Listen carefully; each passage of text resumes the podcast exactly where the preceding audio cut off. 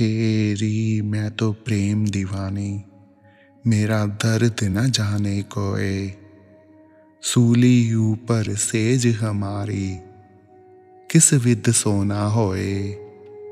गगन मंडल पे सेज पिया की, किस विद मिलना होए? घायल की गति घायल जाने, की जिन लाई होए? जोहर की गति जोहर जाने के जिन जोहर होए, दर्द की मारी भन भन डोलू। वैद मिलया ना कोए, मीरा की प्रभु पीर मिटेगी।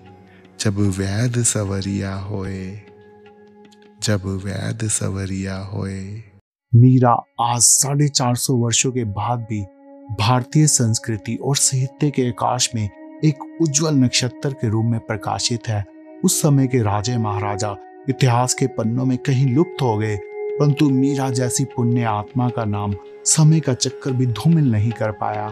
आज हम मीरा के अद्भुत प्रेम के पन्नों में से अपने लिए प्रेम के मोती चुगने की एक कोशिश करेंगे।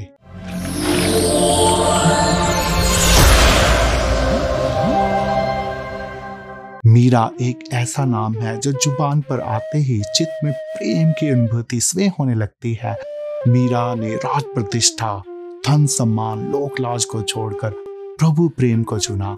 मीरा ने कभी भी सत्य और भक्ति का मार्ग नहीं त्यागा, जिसका उनको बहुत बड़ा मूल्य भी चुकाना पड़ा। मीरा का जन्म चौदह ईस्वी में एक राज परिवार में हुआ, जब वो दो वर्ष की ही थी। उनकी माता का देहांत हो गया, उनका पालन पोषण उनके पिता ने ही किया।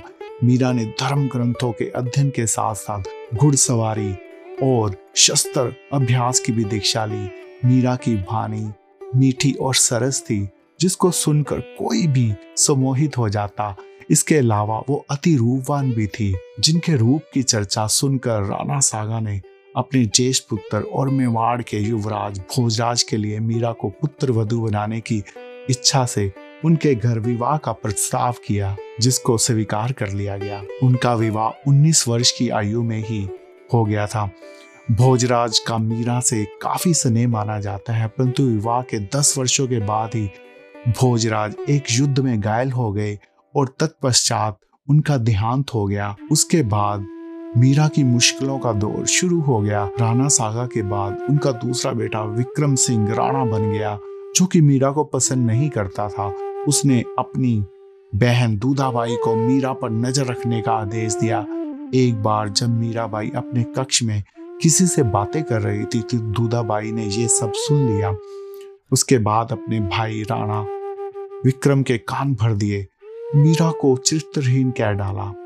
राणा विक्रम अपनी तलवार खींचकर उसी समय मीरा के कश की तरफ़ दौड़े।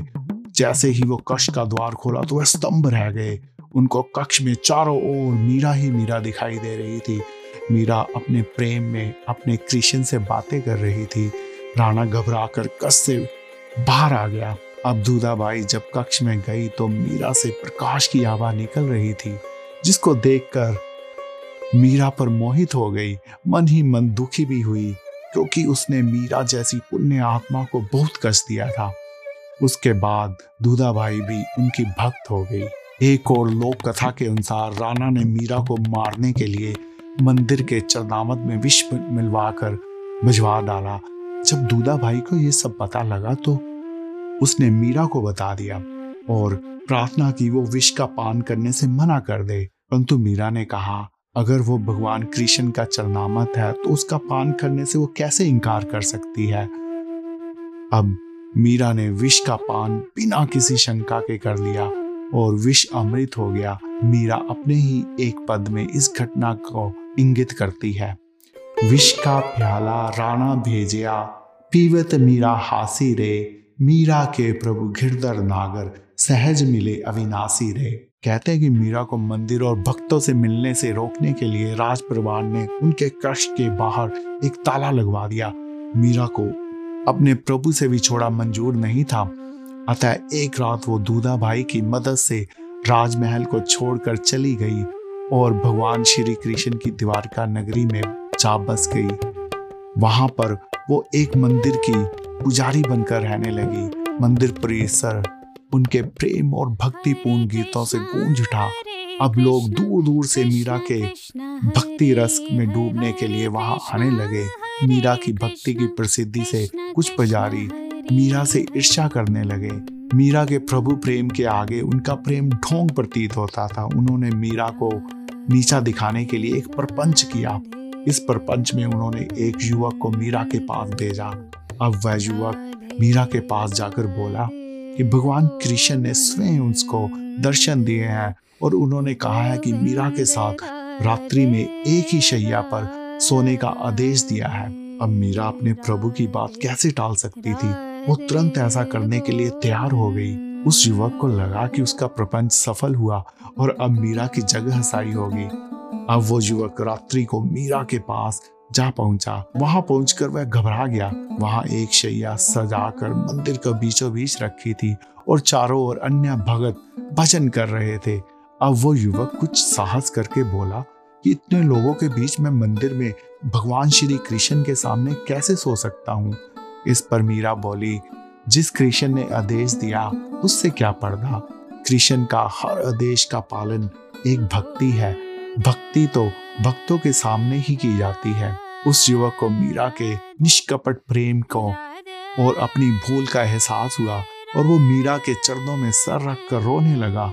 मीरा ने उसको प्रेम से उठाया, उसको क्षमा कर दिया। मीरा प्रेम और क्षमा की साकार रूप जो थी।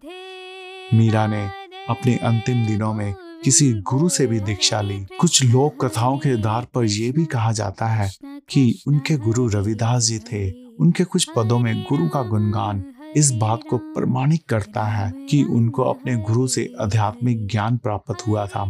पायो जी महे तो राम रतन धन पायो वस्तु अमोलक दी मारे सतगुरु कृपा कर अपनायो। जन्म जन्म की पूंजी पाई जग में सभी खवायो। खर्च न कूटे चोर न लूटे दिन दिन बढ़त सवायो।